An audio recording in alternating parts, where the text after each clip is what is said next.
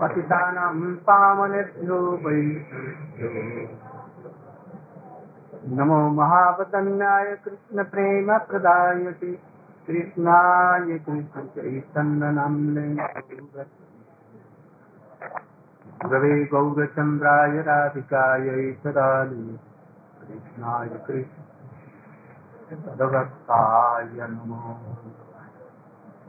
यं प्राप्यजन्तमनुपेतमपेतकृत्यन् द्वैपायनो विरह कातरया जुहाव पुत्रेति तन्मयतया सर्वोऽभिनेदु तं मुनिमा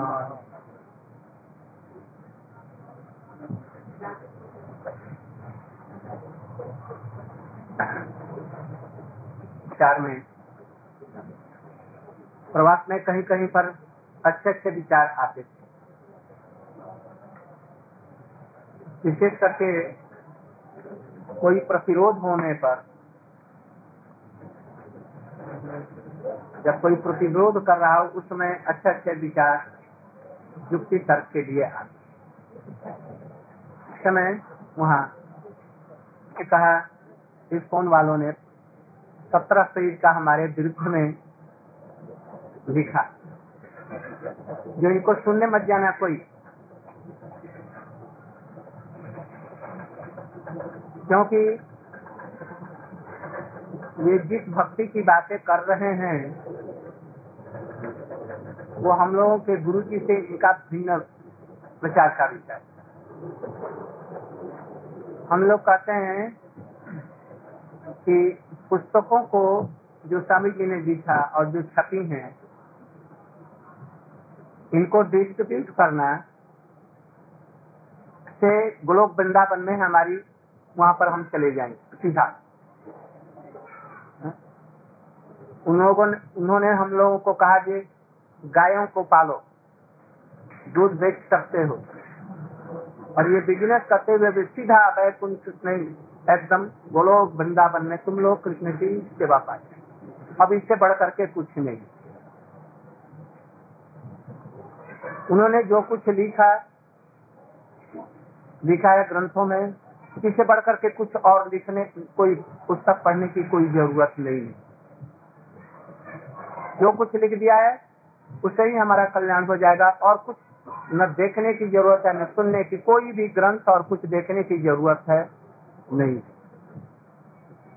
तो जब हमसे सभा में पूछा गया, गाइडलाइन के रूप में बड़े बड़े अच्छे अच्छे विचार। पहला विचार तो पहला था, उनका उत्तर ये दिया कि तुम ही लोग बताओ, आज यदि भक्ति वेदांत स्वामी जी होते, आज तो करीब करीब उन्नीस सौ कितने में गए? सत्ताईस। सतहत्तर में आज कितना वर्ष हो गया? उन्नीस बीस वर्ष। अच्छा वो रहते तो उन्नीस बीस बीस वर्ष में कुछ लिखते कि चुपचाप बैठे रहते मूर्ति बन जाती। कुछ लिखते कि नहीं? तो यदि उनका लिखना ही और जो कुछ है वो शेष हो गया था तो चुपचाप मूर्तियाँ बंद करते रहते ना कुछ लिखते तो तो कुछ ज़रूर बाकी है इससे मालूम पड़ता है। दूसरी बात, उनकी बड़ी इच्छा थी कि हम दसम स्कंद की टीका पूरा पूरा हम करें। किंतु वो इक्कीस, बाईस तक कर करके चले गए। तो ये काम उनका बाकी है कि नहीं है, दसम स्कंद का पूरा ये टीका लिखना। जो असल में जो है, वही नहीं लिखा उन्होंने मैं उनकी बात क्या कहूँ? स्वामी जी की बात क्या कहूँ?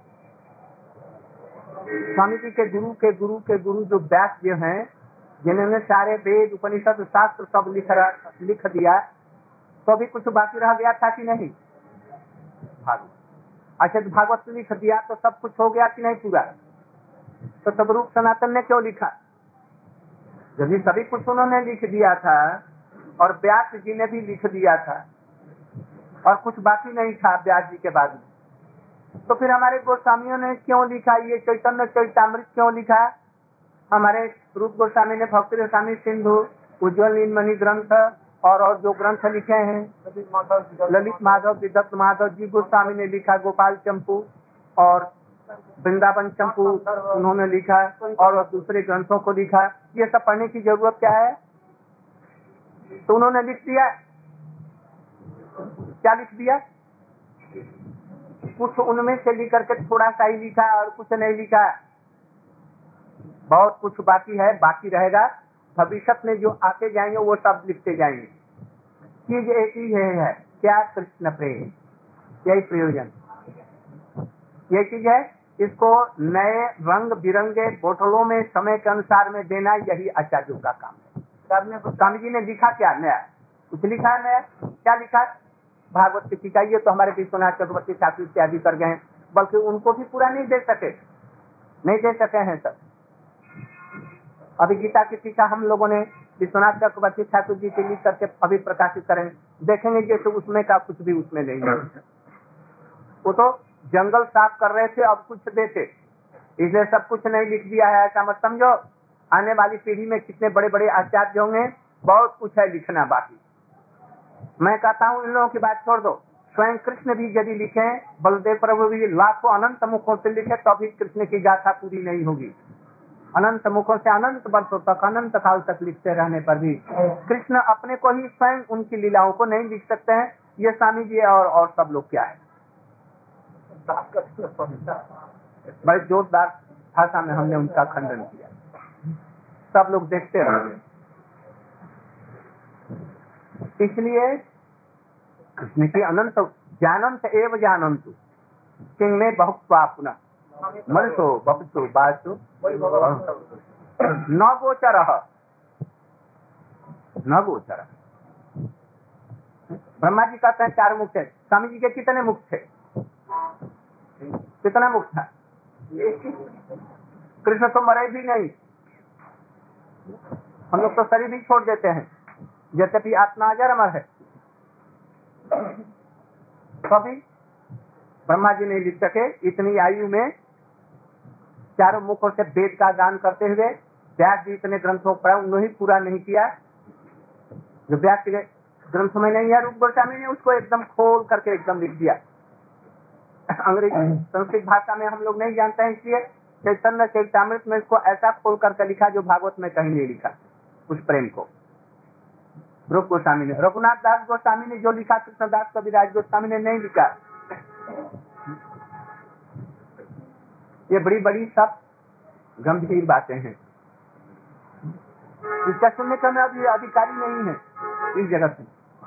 उस जगत में से वैकुंठ वार्ता में हम लोगों के गुरु जी कहते थे, वहाँ से आता है तो हम लोग इस जगत में प्रभुपाद जी ऐसा करते इसे सब कुछ लिख दिया ये बात छूटी है। ये बात ठीक कोई नहीं, ऐसा नहीं कर सकता ये वो रहते तो नहीं कर अभी कितने अभी ग्रंथ लिखते, सारा जीवन लिखते रह जाते अभी भक्ति रसामी सिंधु पर लिखते तो उनका दस वर्ष चला जाता उज्जवल निमनी है। और भक्ति रसामी सिंधु बिंदु ही नहीं लिखा उन्होंने। तो सब कुछ नहीं। अन्य पर भी कृष्णदास कविराज गोस्वामी जी कह रहे हैं कि व्यास जी ने, चैतन्य लीला के व्यास जी ने लिखा। तो उनका चर्वित चरवन में? कथा और सनातन गोस्वामी जी ने कहा हमारे जीव गोस्वामी ने और विश्वनाथ चक्रवर्ती ठाकुर ने सीखा में हमारे पूर्व गुरुओं ने जो श्रीमद भागवत का रसास्पादन किया और चिबा करके थोड़ा सा रख दिया मैं उसको फिर से चिबा। जैसे गन्ना होता है ना गन्ना चूस लेते और फिर उसको रस भीतर चला गया। और गन्ने का जो चूसा हुआ है वो बाहर फेंक दिया ना या आम की गुठली कालिदास जी। चिबा चिबा करके चूस चूस करके पुनः पुनः फेंक दिया उसको उठा करके कालिदास लाहिड़ी जी। ऐसे ये सब चीज़ें हैं। श्रीमद भागवत उससे भी बड़ा रस जैसे बच्चे सीता माता तामुल चबाए तो पान चबाए तो मुँह से निकाल के खाते तो इसलिए ये सब जिनको बुद्धि नहीं है वो ऐसा कहेंगे। निर्बुद्धि लोग। एक विचार हमको बहुत सुंदर आया, नया सा विचार। चैतन्य चैतामृत ग्रंथ है। इसमें साध्य और साधन की बात बतलाई गई है साध्य और खूब ध्यान से सुनना। साध्य और साधन की बात। अच्छा पहले साधन का विचार करना चाहिए कि पहले साध्य का विचार करना चाहिए। बोलो तो। पहले साधन का निर्णय करेंगे कि पहले साध्य का निर्णय। बोलो तो हाँ? कान मल देंगे। तुम बोलो, पंडित लोग। साध्य से साधन का ही हुआ नहीं है, साध्य का विचार करेगा। तो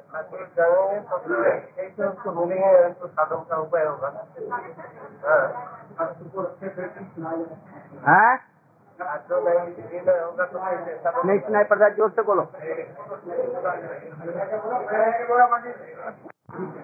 सिर मत पहले चढ़ो, चलाओ। सिर मत छोड़ो बंदूक मत छोड़ो पहले। पहले क्या करो? क्या चीज़, किसको हमको बेदना है तीर से? अर्जुन से, द्रोणाचार्य जी ने कहा, पहले तो दुर्योधन से कहा, इस पक्षी का सुख पक्षी मिट्टी का बना करके रख दिया। देख रहा है इसकी आँख में तीर मारना है। हाँ हाँ गुरु जी अच्छा ये पेड़ देख रहा है? हाँ गुरु जी पूरा पूरा का पूरा देख रहा है। और हमें देख रहा है हाँ और ये बच्चे लोग हैं देख रहे हैं। अच्छा तो तुम अभी रख दो। बैठ जाओ बैठ जाओ। भीम को बुलाया। देखो तू पक्षी को देखते हो आता हाँ देखता। पेड़ को पूरा पेड़ नहीं, उस डाली को देखता हूँ। पूरा डाली देखता है हाँ डाली देखो? सुख पक्षी को पूरा देख रहा हूँ।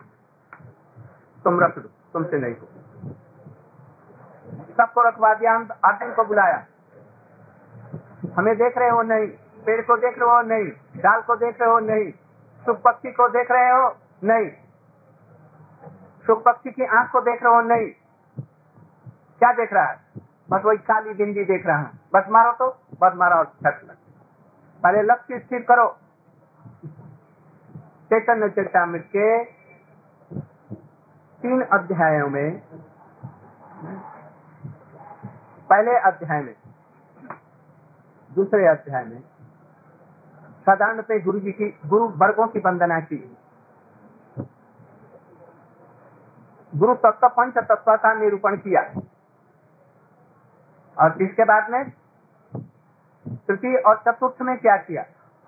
लक्ष्य स्थिर किया। हमारे साधन, हमारा साध्य क्या है? हमारा साध्य क्या है? चतुर्थ चतुर्थ अध्याय जो आदि का है, चैतन्य चरितमृत में, राधा जी कौन है? और उनका प्रेम कैसे है? राधा या प्रणय महिमा के ये प्रणय महिमा क्या है? इसी को समझो। कृष्ण प्रेम प्रयोजन। पहले प्रयोजन स्थिर हो। प्रयोजन माने लक्ष्य। हमारे संसार में इस जन्म में रहते रहते कुछ लिखा, कुछ पढ़ने लिखने पर थोड़ा सा पढ़ लिख लिया थोड़ा सा ज्ञान का उन्मेष हुआ। तो पहले हम स्थिर करते हैं कि हम जीवन में क्या करेंगे। जिनके जीवन का लक्ष्य ही कुछ नहीं है, वो कुछ नहीं कर सकते। इसलिए लक्ष्य ठीक रखना चाहिए, हम क्या करेंगे? हम कृषि करेंगे, वाणिज्य करेंगे, व्यवसाय करेंगे, डॉक्टर ही होंगे, इंजीनियर होंगे, क्या होंगे? पहले थोड़ी सी मैट्रिक तक, स्टैंडर्ड तक, कुछ शिक्षा साधारण रूप में दी जाती है जो बुद्धि का विकास हो। इसके बाद में एम इत्यादि में जाते हैं तो एक सब्जेक्ट रहता है। बीए में ही चाहिए वो कुछ एक लेवल बन जाने पर तब उस समय में होता है जैसे पहले लक्ष्य स्थिर करो जो डॉक्टर हो गए तो, तो मेडिकल जाओ मेडिकल कॉलेज में यदि वकील बनना चाहते हो तो लॉ कॉलेज में जाओ।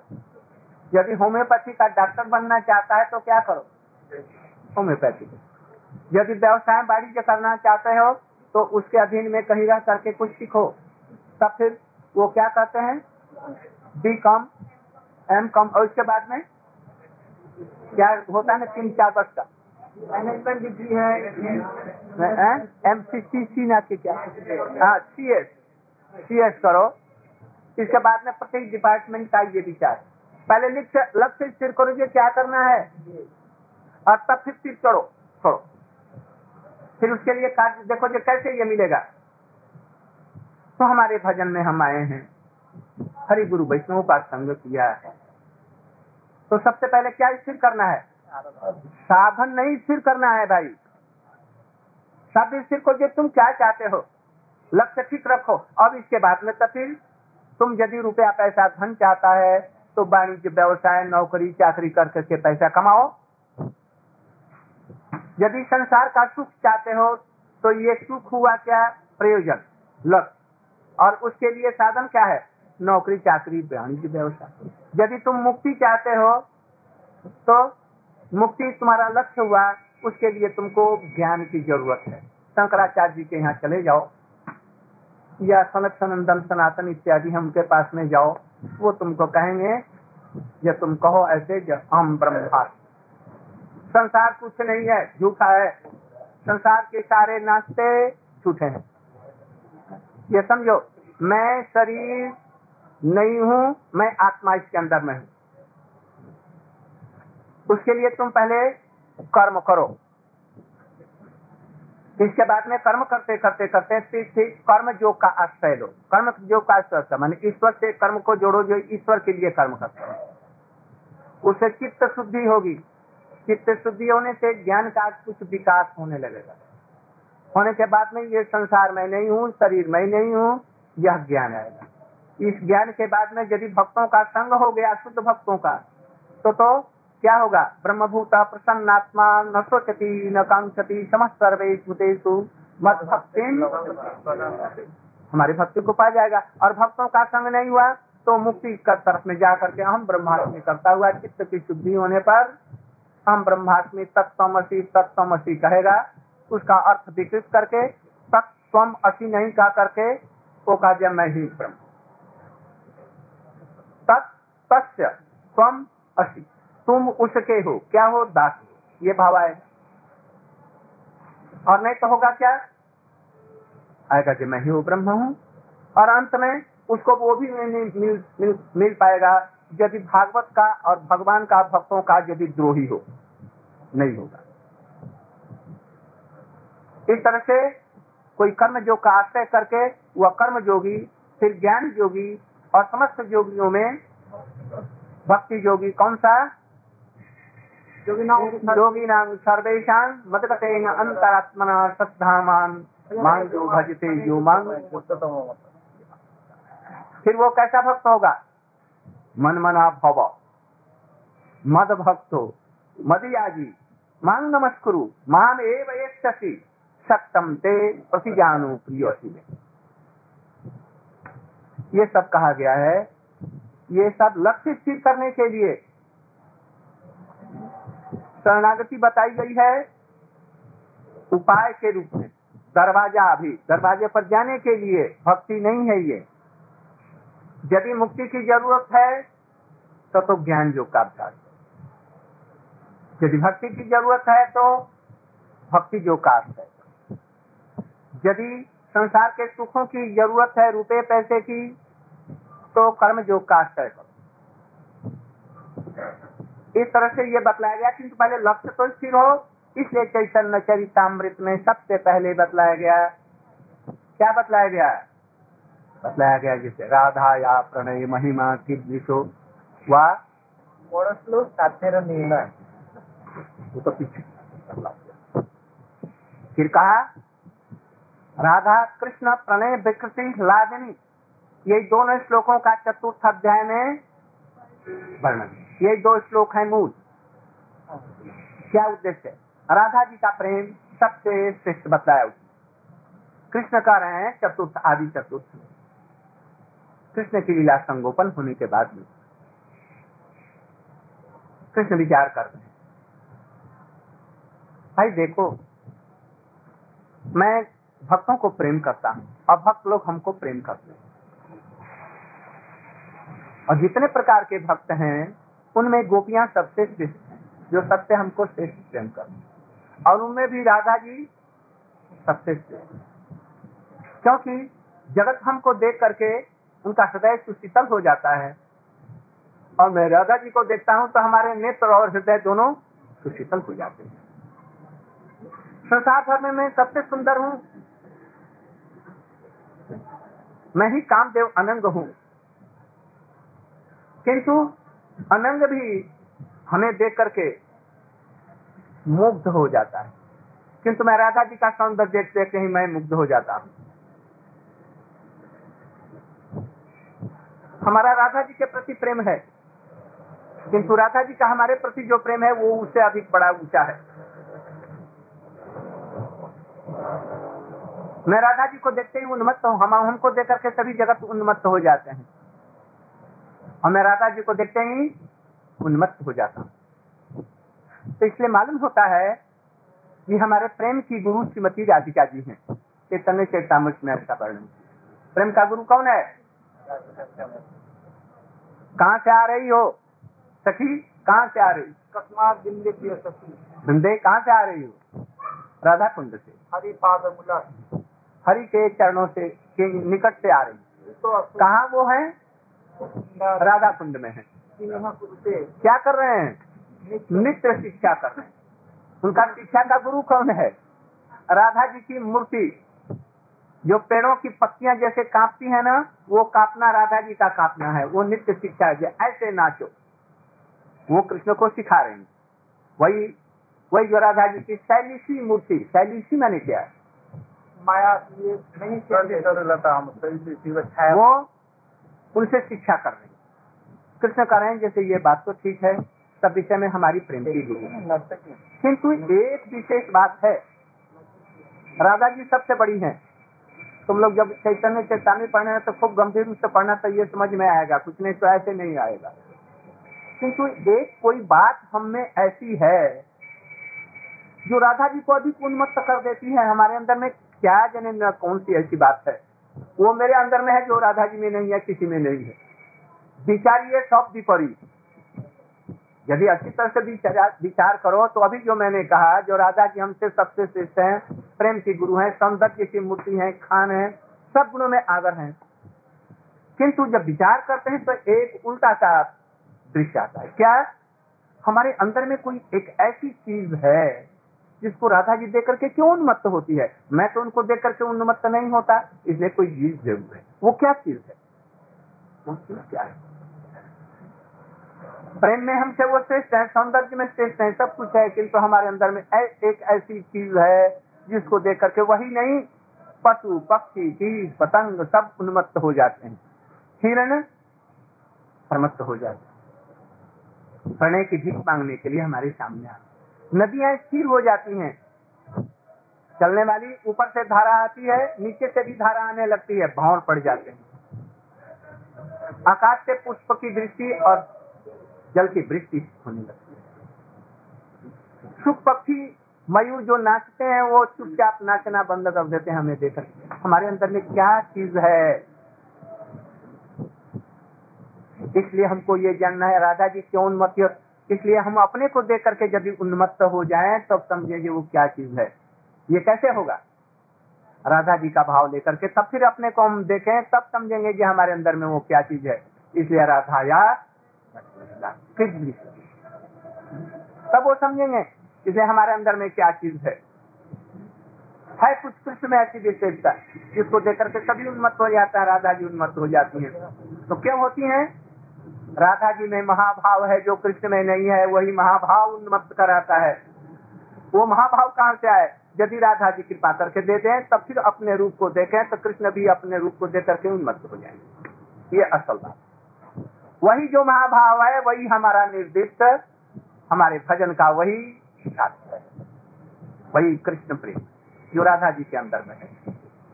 उसी की सीता गोपियों में है, उसका अंश है गोपियों में। है ना? और जीव में उनका एक छींटा है बहुत छोटा सा। जीव का स्वरूप भी आनंदमय है। है। किंतु अभी माया से ढका हुआ है। वह प्रेम कैसे प्रकाशित हो वही साथ है। कौन सा प्रेम? उस राधा जी की सेवा समझो या वैसा ही जो प्रेम यही सर्वसात तो राधा प्रेम होना चाहिए कृष्ण प्रेम तो राधा जी का राधा जी के प्रति कृष्ण का प्रेम यह कृष्ण प्रेम कहलाता है। क्या कहा? राधा कृष्ण प्रति ये प्रेम ओइटा के बोले कृष्ण प्रेम जेरकम होते हैं माथुर विरह माथुर विरह का के बोले माथुर विरह कातर गोपीगण माने की কৃষ্ণ মথুরাতে চলে আসছে माथुर माने कहना है कि मथुरा के जो गोपी जादवी गण का जो प्रेम कृष्ण के प्रति है उसमें विरह में आतुर हो जाते हैं वसुदेव देव की या वहाँ से रहने वाले उसको नहीं माथुर विरह कहते हैं कृष्ण जब मथुरा में चले गए उसके विरह में तड़पती हुई गोपियों का जो प्रेम है इसको कहते हैं? माथुर विरह वैसे राधा जी का जो महाभाव युक्त मादन और मोदन का जो कृष्ण के प्रति जो प्रेम है इसको कहते हैं कृष्ण प्रेम? आराधा प्रेम किसको कहेंगे? कृष्ण का राधा जी के प्रति जो प्रेम है उसको कहेंगे राधा। यही जो कृष्ण प्रेम है भक्तों का प्रेम कृष्ण के प्रति वृंदावन वासियों का कृष्ण के प्रति जो प्रेम है, उसमें नंद जसोदा सुबल सिद्धांत इत्यादि का प्रेम सर्वश्रेष्ठ है। उस सर्वश्रेष्ठ में भी सर्वश्रेष्ठतम कौन है? गोपियों का प्रेम। और उस प्रेम में भी सबसे श्रेष्ठ श्रीमती राधिका जी है। उस राधा जी की सेवा ही, उसमें जो प्रेम है, वही प्रेम सर्वसार जीव के लिए है। वो कैसे क्या? रघुनाथ दास तबई वास्मी तबई वास्मी नजमामी त्वया बिना राधे राधे। तुम्हारे बिना मैं जीवित नहीं रह सकता। कभी नहीं रह सकता, कभी भी नहीं रह सकता, इसलिए अपने चरणों की सेवा दे करके हमें पादाब्जयो तव बिना वरदास्यमेव, नन्न कदापि समये किलदे सख्यायते मम नमोस्तु नमोस्तु नित्यं दास्यायते, मम रसोस्तु रसोस्तु राज के जी, आप यदि कृपा नहीं करेंगे, जीवन को छोड़ दूँगा। मैं राधा जी की दासी, मैं मैं उनकी सखी नहीं बनना चाहती। उनकी बराबरी वाली नहीं। मैं तो आपकी दासी बनना चाहती हूँ। इसलिए सख्त को हमारा नमस्कार है दूर से। सख्त भाव नहीं आपको। बल्कि आपकी दासियों की दासी की दासी की दासी की अनुदासी की अनुदासी की चरण जोड़ी बन। यहाँ पर नाथ गोकुल सुधा कर सुप्रसन्न। वक्रारविंद मधुरास्मित कृपाद्र त्वया विहरते पिना परयी आरा तत्रैव मामपि प्रिय सेवनाय आशा सिन्धुमयी कथञ्चित्। कालो मयासि गमिता किल साम्प्रतम् पञ्चेष्टि नैव किङ् मे प्राणै व्रजेन वरोरुबका हे श्रीमती राधे की आप यदि कृपा हमारे ऊपर में नहीं करती तो असहाय दुर्भागा जी कृष्ण को नहीं चाहता। वृंदावन हम नहीं चाहते हैं राधा कुंड हम नहीं चाहते हैं राना इनसे क्या मतलब? यहाँ तक बकारी जो कृष्ण है, उनसे भी हमारा कोई मतलब नहीं है। हे श्रीमती राधिका जी, कृपा करें। हे गोकुल, नाथ, आप यदि कृपा करना चाहते हैं तो राधा जी जहाँ है जहाँ आप उनकी सेवा कर रहे हो, राधिका जी की। वहाँ पर हमें भी ले चलिए। हम वृंदावन में राधा कुंड में नहीं, हमारी तो प्राण श्रीमती राज़ी ये सब चीज़ क्या है? ये है साध। जब यह साध ठीक हो जाएगा हम क्या चाहते हैं? मुक्ति चाहते हैं। साधारण ऐश्वर्यमयी भक्ति चाहते हैं तो वैकुंठ नारायण की भक्ति। श्रवणं कीर्तनं विष्णु स्मरणम पाद सेवनम अर्चनम बंदनम दास्यम सक्षम आत्मनिवेदनम ये भक्ति ऐश्वर्यमयी भक्ति करो। विधि के अनुसार में करो। करते करते करते करते अनर्थ दूर हो जाएँगे। उसे एक प्रेम पैदा होगा, उस प्रेम से बैकुंठ नाथ की सेवा मिलेगी। यदि ब्रज में कृष्ण का चाहते हैं भजन करना तो प्रारंभिक रूप में श्रद्धा से ही दो भाग होते हैं। एक कौन सी श्रद्धा? वैधि श्रद्धा और एक लोभमयी श्रद्धा। बड़े सौभाग्य से लोभमयी श्रद्धा होती है। बिना लोभमयी श्रद्धा के कभी भी कोई ब्रज में नहीं जा सकता। कोई कल्पना नहीं। इसलिए ये संघ में, वैष्णव के संघ में हमारा साध्य और साधन निर्णय होगा। चलो वहाँ। राय रामानंद जी के चरणों में चलिए गोदावरी के तट पर चलिए और वहाँ पर निर्णय कीजिए। क्या हमारा साध्य और साध्य? श्लोक? साध्य निर्णय श्लोक? आप पढ़िए। तब वो कहते चले जाए। वहाँ पर तारतम्य नहीं दिखलाया गया है। एक एक सब बतलाया गया है। अलग अलग साध्य और अलग अलग साधन। किसी से संबंध नहीं है। सभी स्वतंत्र साधन साध्य और स्वतंत्र साध्य यदि बात कर ले प्रेम, पहले तो संसारिक सुख चाहते हो, वर्णाश्रम धर्म में रह करके, घर में रह करके विष्णु की पूजा करो। ये क्या है? साधन। और साध्य क्या हुआ? संसारिक सुख और अधिक से अधिक मुक्ति। इससे कुछ नहीं, वर्णाश्रम धर्म में रह कर यो बात आगे कहा कर्म अर्पण साध्यता कर्मों का अर्पण करो। महाप्रभु ने यो यो बात किया सर्वधर्मान प्रत्येक सबको छोड़ो। महाप्रभु ने यो बात आगे कहा। गीता का जो अंतिम श्लोक है, उसको क्या कहा? क्यों कहा? संसार के डर से अर्जुन कह रहा है, मुझे क्या करना चाहिए? हमको डर है माता पिता को छोड़े कि नहीं? संसार के कर्तव्य को छोड़े नहीं? डर लगता है जैसे पाप होगा। माता पिता ने हमारा जन्म दिया, गुरुजनों ने हमको पढ़ाया, लिखाया, सब किया, छोड़ेंगे तो पाप लगेगा। कृष्ण कहते हैं, सर्वधर्मान प्रत्यमाम उसे होगा क्या? सब धर्मान प्रत्यजमान एक अहम काम सर्व पाप गो भाई मुख्य इत्यादि माँ शोक मत करो। शोक को दूर करने के लिए कहा। इसमें भक्ति की बात कहाँ आई? भक्ति की बात ही नहीं। आगे पढ़िए। ज्ञान प्रयास समुपासनवंत जीवन तन्मुखरिताम ज्ञान का प्रयास छोड़ो। ज्ञान का माने क्या? कौन सा ज्ञान? निर्विशेष ज्ञान कोई नहीं करे, वो तो भक्ति का अपराध ही। है अपराध है।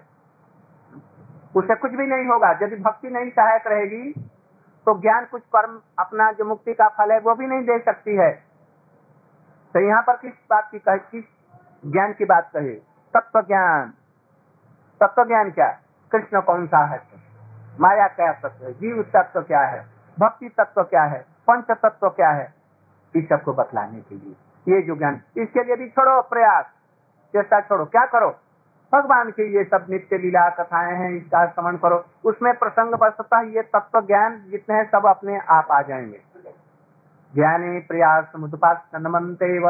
शिवन्ति सन्मुखरितान् भवदीयवार्तम् स्थाने स्थिता तन्वन् मनोभि उनकी कथाओं को सुने से कौन सी? आज यशोदा जी कृष्ण के कमर में रस्सी दे करके बाँध रही। बांधते बांधते थक गई दो अंगुल पर कम पड़ जाता है। सारी बज की रस्सियाँ खत्म हो गई। दो अंगुल तीन अंगुल चार अंगुल पाँच अंगुल नहीं बचता केवल दो अंगुल बच। क्या? क्या है ये? कृष्ण परम ब्रह्म है, सर्वशक्तिमान है, अखिल रसामित सिंधु है। उनको पाना सहज नहीं है। उनको बसीभूत करना तो बड़ी कठिन बात है। और जसोदा जी, उनको बसीभूत करना बांधना है। बांधना मैंने क्या? बसीभूत कंट्रोल करना। उसमें दो अंगुल कम पड़ जाती है। अपना साधन, भजन और कृष्ण की कृपा नहीं है तब तक। ये दो चीज़ें हैं। अब इसमें क्या आया? कृष्ण अत्यंत महाशक्तिशाली है। अखिल शक्ति के वो मूल है? और वही परम तत्व है। ये अपने आप आ गया। साधन क्या हुआ उनको पाने का? अनकंडीशनल सरेंडर पहले करो। और करके फिर क्या करो? भक्तों के संग में रहो, सीखो। और जब तक नहीं उनको बांटेंगे तब तक अन्न दाना जल कुछ नहीं खाएँगे। या तो मरना नहीं तो करना। दोनों में से एक। इसमें अनुकूल चीज़ों को ग्रहण करूँगा प्रति चीज़ सबको छोड़ दूँगा। कृष्ण जब हमारे रक्षक हैं तो हमें किस चीज़ का डर है? जगत का पालन करते हैं। जगत वाले क्या कर देंगे सब मिल मिल करके भी हमको क्या देंगे? और जगत यदि असंतुष्ट भी हमारे प्रति हो जाता है तो क्या बिगाड़ लेगा यदि कृष्ण प्रसन्न है? इतना तो होना चाहिए संकल्प। विश्व ब्रह्मांड के लोग हमारे विरोधी हो जाए, हमारा क्या कर लेंगे? प्रहलाद का क्या कर लिया? मीराबाई का क्या कर लिया? हरिदास ठाकुर का क्या कर लिया? इतना तो विश्वास रखो। और यह शरणागत नहीं है तो घर में बैठो। साधु संग करो। इतना विश्वास रखो। कोई समस्या नहीं है जगत में। समस्या है कृष्ण की, शरणागति नहीं है। वो हो जाएगी तो बस निर हम लोग निर्भीक संसार में हो जाएँगे। संसार हमारा होल विरोध करता है। अकेले रहेंगे, तभी शुद्ध भक्ति करेंगे। ऐसा साहस आ जाएगा? तो इसका मतलब यह गुरु वैष्णव को भी अभिमान से उनका अपमान करो, ऐसा मत समझो। इससे पहले शरणागति हो। किसी चीज़ कोई समस्या, जगत समस्या है, कृष्ण की भक्ति नहीं है, ये कैसे हो? इसलिए ज्ञान के प्रयास को छोड़ करके, जहाँ भगवान की कथाएँ हो रही हैं हमसे श्रेष्ठ कोई वक्ता है, उनको प्रणाम करो। श्रोता जितने बैठे हैं, बड़े प्रेम से सुन रहे हैं, उनको प्रणाम करो।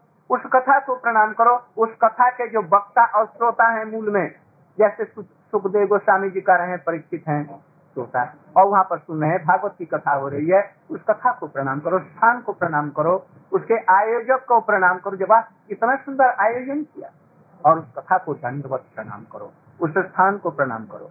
और उनकी कथाओं को सुनो। उसमें संबंध अविधेय प्रयोजन, जो कुछ है, जिनका सब कुछ उसी में तुमको मिल जाएगा। पृथक रूप से कोई चेष्टा नहीं करनी पड़ेगी कि आत्म तत्व क्या है ज्ञान तत्व क्या है, माया क्या है, जीव क्या है, ये सब कुछ में उसी में आ जाएगा। भागवत सुनो देखो उसमें क्या बाकी रह गया?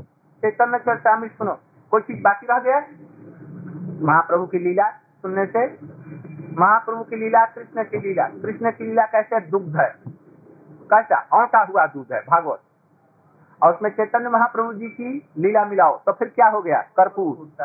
अतंत संग सुगंधित मीठा और स्वादिष्ट घनापूर